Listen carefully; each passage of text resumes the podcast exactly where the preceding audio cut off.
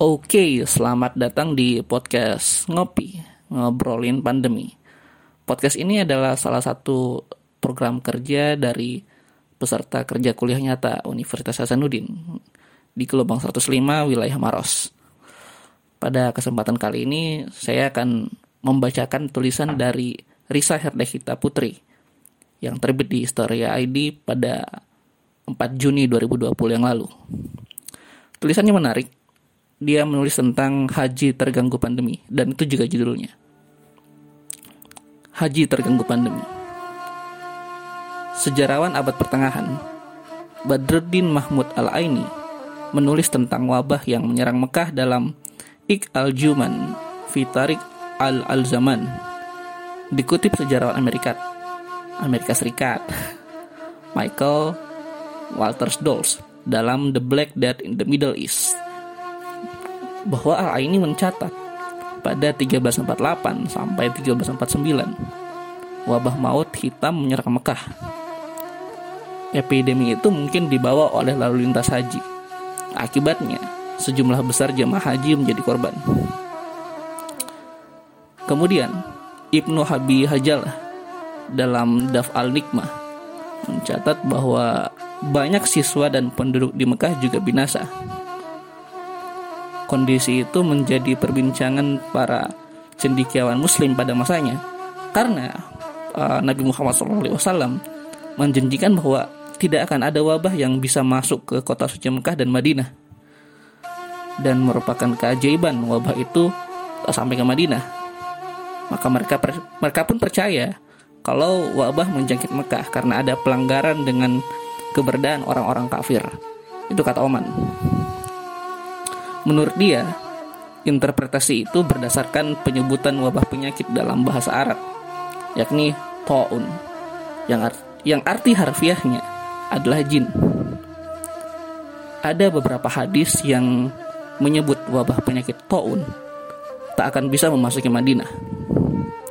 Sampai abad ke-14, Madinah tidak tersentuh wabah, sedangkan Makkah sudah terjangkit.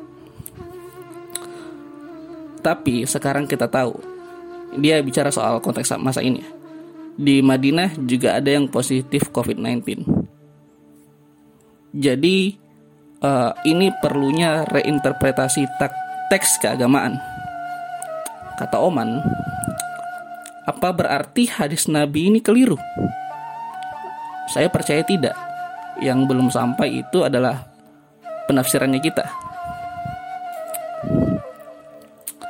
Terganggunya haji akibat pandemi juga dicatat oleh Muhammad Al-Manjibi Al-Hambali atau Muhammad bin Muhammad Al-Manjibi. Dia adalah ulama Suriah Utara abad ke-14. Dia menjadi saksi saat wabah maut hitam atau Black Death ya merebak di wilayahnya pada Rajab 775 Hijriah. Kalau di Masehi kan itu 1373 Masehi lalu meningkat menjelang akhir Syawal, Zulkaidah, Zulhijjah, kemudian menurun pada Muharram tahun berikutnya. Uh, berapa bulan itu? Rajab, Syahban, Ramadan, Syawal, Zulkaidah, Zulhijjah, Muharram. Kata Oman, waktu itu haji terganggu. Oman menyebut, pada akhir abad 19 dan awal abad ke-20, kegiatan haji pun menjadi salah satu penyebab merebaknya pandemi. Bukan hajinya, tapi aktivitas haji sebagai sebuah kebudayaan. Selain maut hitam, wabah kolera juga merenggut nyawa ribuan jamaah haji dalam beberapa tahun sepanjang abad ke-19.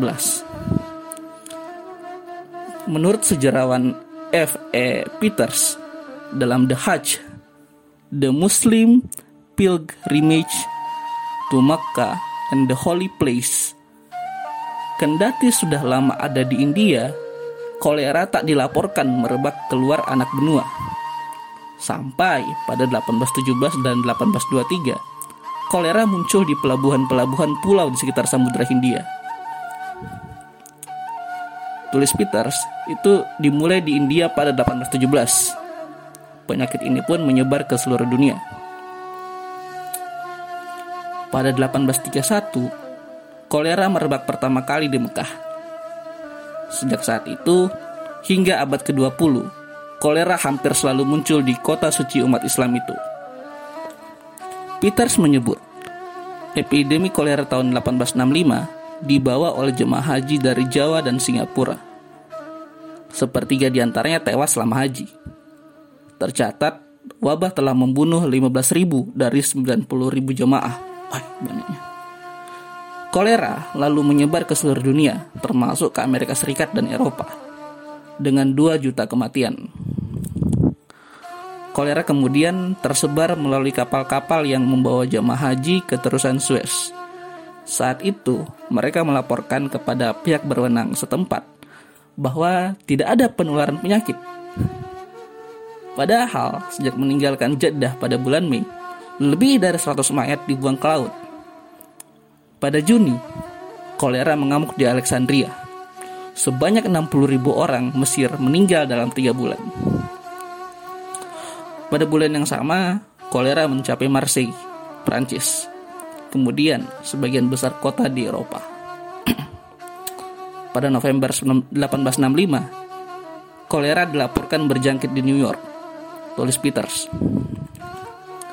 Menurut Ken Chitwood, dalam Hajj Constellation would not be the first plague, plague war and politic disrupted pilgrimage long before coronavirus yang termuat di The Conversation wabah kolera di kota suci Makkah dan Madinah pada 1858 sampai memaksa ribuan orang Mesir melarikan diri ke perbatasan Mesir di Laut Merah di mana kemudian mereka dikarantina sebelum diizinkan kembali.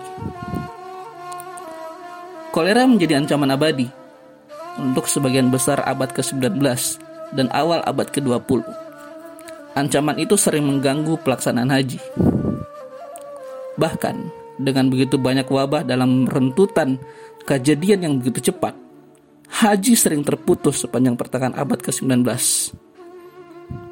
Oman menduga transmisi wabah kolera di Asia Tenggara terjadi melalui jamaah haji.